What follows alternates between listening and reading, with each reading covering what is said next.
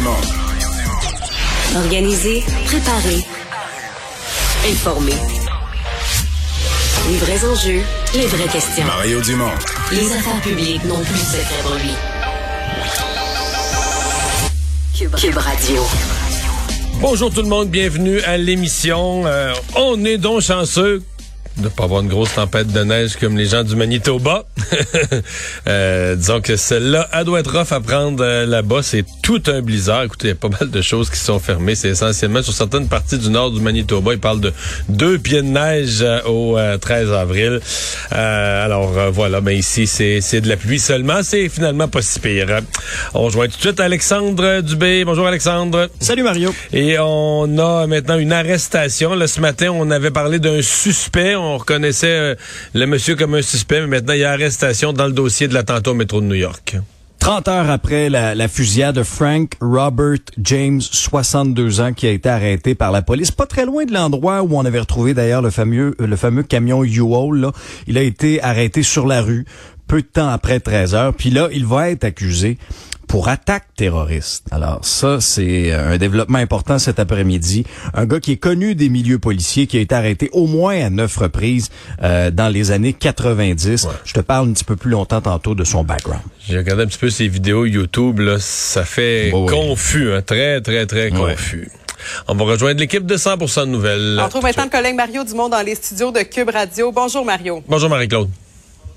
Alors, le directeur de la santé publique, bon, qui demande aux Québécois de pas prendre de risques inutiles, surtout là, la veille de ce long congé de Pâques, mais pas plus en même temps. Les oppositions qui disent qu'il est peut-être temps, justement, de, de reprendre les rênes du message. Puis d'ailleurs, on n'est pas trop sûr du message. Faites attention, mais, mais clairement, le gouvernement qui n'a pas l'intention euh, de limiter, par exemple, le nombre de visiteurs qu'on peut avoir à la maison. Donc, ça, ça revient un peu dans notre cours. Est-ce qu'on devrait pas centrer un petit peu le message un petit peu plus, là?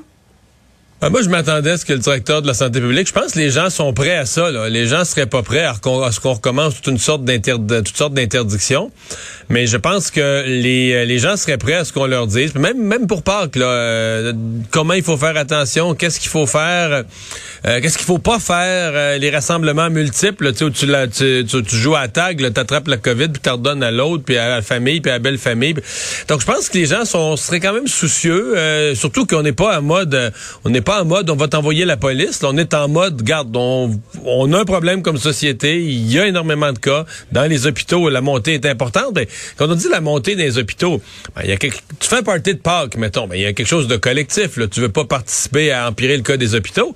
Mais en même temps, euh, je veux dire, tu veux pas que quelqu'un de ta famille se ramasse à l'hôpital non plus. S'il est à l'hôpital, c'est parce qu'il est très malade. Tu veux pas rendre quelqu'un de ta famille très malade. Donc, je pense que les gens sont seraient prêts. Remarque, les gens, après deux ans, ils savent quoi faire et quoi pas faire en grande partie, mais de se le faire à un moment donné, dans une phase précise, de se le faire redire par le directeur de la santé publique.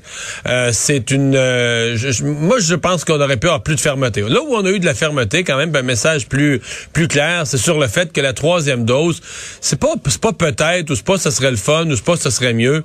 Euh, il faudrait que tout le monde aille la chercher. Là. Sincèrement, au moins tous ceux qui sont pas anti-vaccins, tous ceux qui ont les deux premières doses, il y a plus beaucoup de protection. Là, après le temps passé, puis c'est pas il y a plein de vaccins ou de médicaments. Ce matin, j'avais cette discussion-là avec Diane Lamar.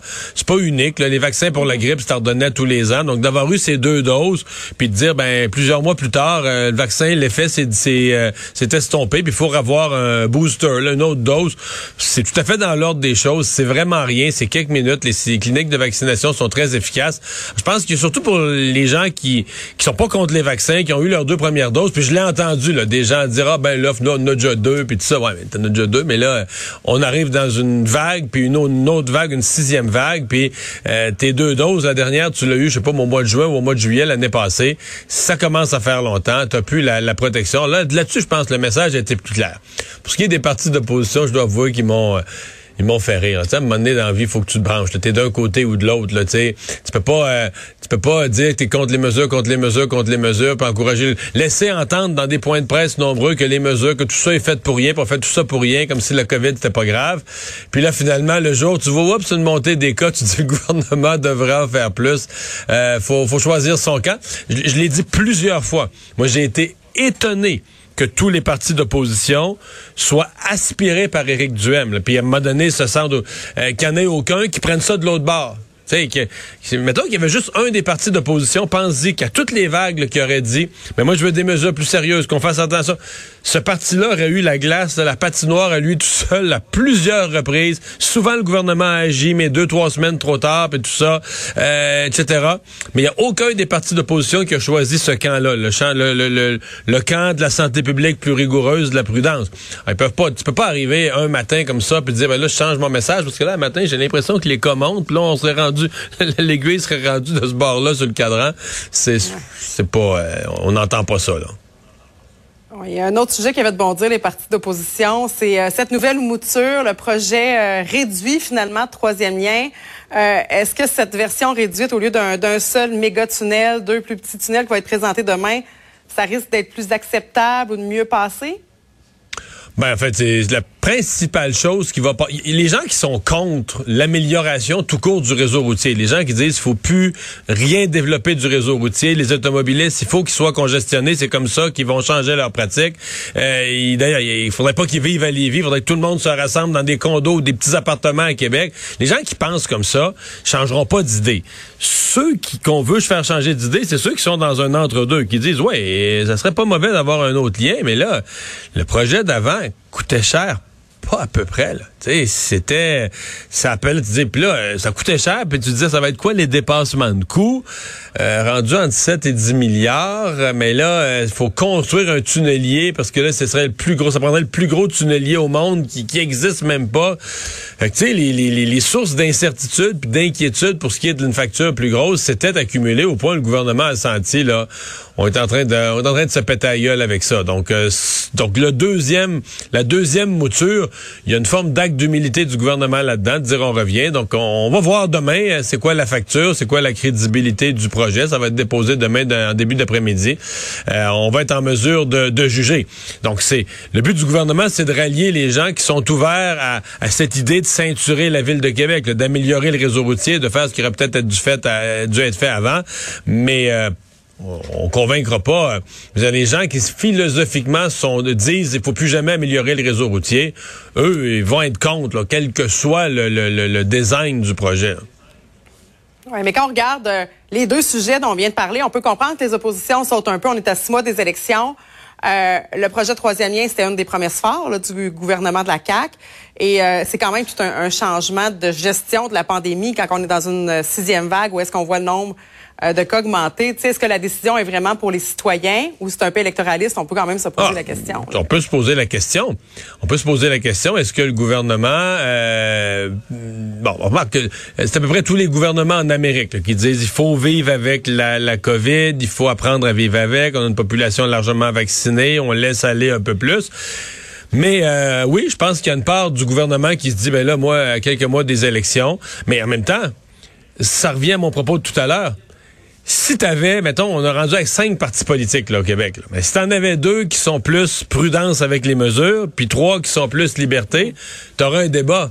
Et là, le gouvernement serait pris entre les deux, dire ouais, là, tu là, le gouvernement a aucune pression du côté, personne ne le tire d'une façon sérieuse à plus de prudence depuis depuis depuis 2021, depuis plus d'un an. Tout le monde tire dans la même direction. Il faut enlever l'urgence sanitaire, faut enlever les mesures. Il y a trop de mesures. On a mis ça pour rien ces mesures-là. Euh, c'est épouvantable ce qu'on a fait à nos commerces. Tout le monde tire dans la même direction. Ce qui fait que t'as pas cette espèce d'équilibre d'un gouvernement qui se fait tirer sur un bord ou sur l'autre. Fait que ça aussi, ça entre en ligne de compte. Dans le cas du tunnel, le danger pour le gouvernement, c'est T'as as pris un engagement électoral, il est gros. T'as même un ministre, Éric Kerr, qui, a dit, je mets mon siège en jeu. Alors, le danger pour la CAQ, c'est d'avoir l'air du parti qui veut le réaliser à tout prix. C'est-à-dire que le tunnel, on va le faire n'importe comment, n'importe quel prix, de n'importe quelle manière, bon, pas bon. Euh, et ça, ça, ce serait, au niveau de l'image, au niveau de la perception, c'est ce qui serait terrible pour le gouvernement. Donc, eux doivent essayer demain de garder ça dans le cadre d'une... Oui, on s'y est engagé politiquement, mais on garde ça dans le cadre d'une véritable politique de transport qui se tient et non pas dans l'entêtement pour réaliser à tout prix un engagement électoral, quitte à ce que ça tourne au ridicule ou à une facture excessive. Euh, j'aimerais ça qu'on parle aussi du taux directeur qui passe à 1 Bon, on nous dit que l'économie canadienne va bien, mais en même temps, ça devient de plus en plus difficile pour les ménages, pour les salariés. L'inflation est haute et là, on augmente le taux directeur. Euh, Ça met une pression quand même supplémentaire financièrement. Oui, puis c'est gros, là. C'est-à-dire que la Banque du Canada, il y a pas, si on fait juste un petit peu d'historique, là, je remonte pas loin derrière, la Banque du Canada euh, avait dit, bon, le taux était, à cause de la pandémie, puis de l'économie, on craignait que l'économie s'effondre pendant la pandémie, on avait ramené le taux à 0,25. peut pas être plus bas, si tu le baisses d'un quart de point, t'es à zéro. T'étais à la limite, là, qui, qui existe un taux d'intérêt, à 0,25% un taux directeur. En bas de ça, c'est zéro. Mais on savait qu'elle allait remonter. Mais la Banque du Canada, cet automne, disait, bon, on n'est pas trop nerveux avec ça, l'inflation, on s'inquiète pas trop. Oui, oui, les taux d'intérêt vont monter éventuellement, mais pas plus de panique que ça. En mars, le 2 mars, si je me trompe pas, là, on monte d'un quart de point, mais là, on nous annonce. Regarde, là, il faut s'occuper de l'inflation, mais on n'est pas encore trop inquiet de l'inflation. On pense qu'à la fin 2022, il n'y en aura plus. Puis on se dit, on va augmenter ça à coup d'un quart de point, là, toute l'année, hein, jusqu'en décembre prochain. La, Banque du Canada parle à peu près à tous les un mois et demi, toutes les six semaines. J'arrondis le chiffre, mais à peu près. C'est pas tous les mois, c'est à peu près toutes les six semaines.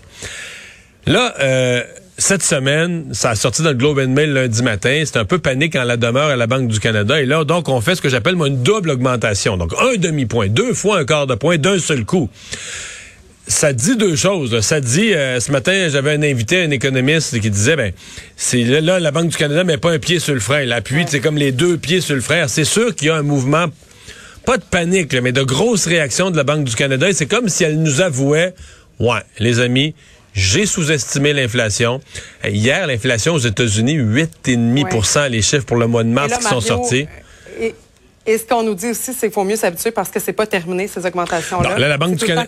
Ouais, la Banque du Canada dit maintenant l'inflation qu'on pensait voir se résorber sans problème avant la fin de l'année en cours, avant la fin 2022. Mais là, maintenant, préparez-vous à avoir pas mal d'inflation toute l'année 2022, puis un bon bout de 2023. Donc là, c'est la question, c'est jusqu'où vont augmenter les taux d'intérêt. Là. là, on sont à 1% aujourd'hui, 1,5 nous dit-on bientôt, peut-être même avant l'été, euh, 1 et 3 quarts, 2, 2 et quart, 2 et demi, 3% euh, Pour les gens qui ont une hypothèque, qui se sont étirés un peu, ça peut devenir lourd, effectivement. Ça peut faire une bonne différence, effectivement. Merci beaucoup, Mario. Au revoir. Alors Alexandre, dans les autres nouvelles qu'on euh, surveille, peut-être faire un peu un résumé ou faire le point sur cette conférence de presse euh, du directeur de la santé publique, le docteur Boileau. Oui, docteur Boileau, qui faisait un point de presse en début d'après-midi à 13 heures, euh, qui nous apprenait plusieurs choses, notamment des fois, euh, un malheur ne vient jamais seul. Cette sixième vague de COVID, euh, ben là arrive aussi avec une vague d'influenza, Mario, une vague de grippe. Et puis je te, je te, je te le cite, le docteur Boileau, il disait comme si on avait, comme si on avait besoin de ça. Ben là, c'est l'influenza, la grippe aussi qui euh, qui s'invite. Alors essentiellement, parce qu'il y a, deux impacts, ce que je comprends. Là. Ça un, ça amène du monde à l'hôpital, ça aussi. et deux, mais ça peut créer de la confusion. Les gens se testent. J'ai-tu la COVID, j'ai-tu pas la COVID? Euh? Oui, parce qu'il y a des grosses similitudes effectivement entre les deux symptômes.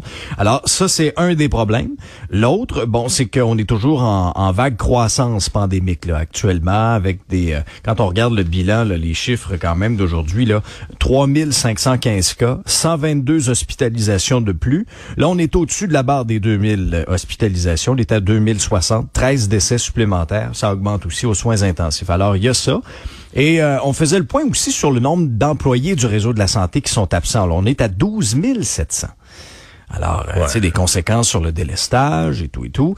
Et il y a toujours cet appel en vue de, du congé de Pâques, hein, du long week-end. Il y a plusieurs personnes qui vont se rassembler.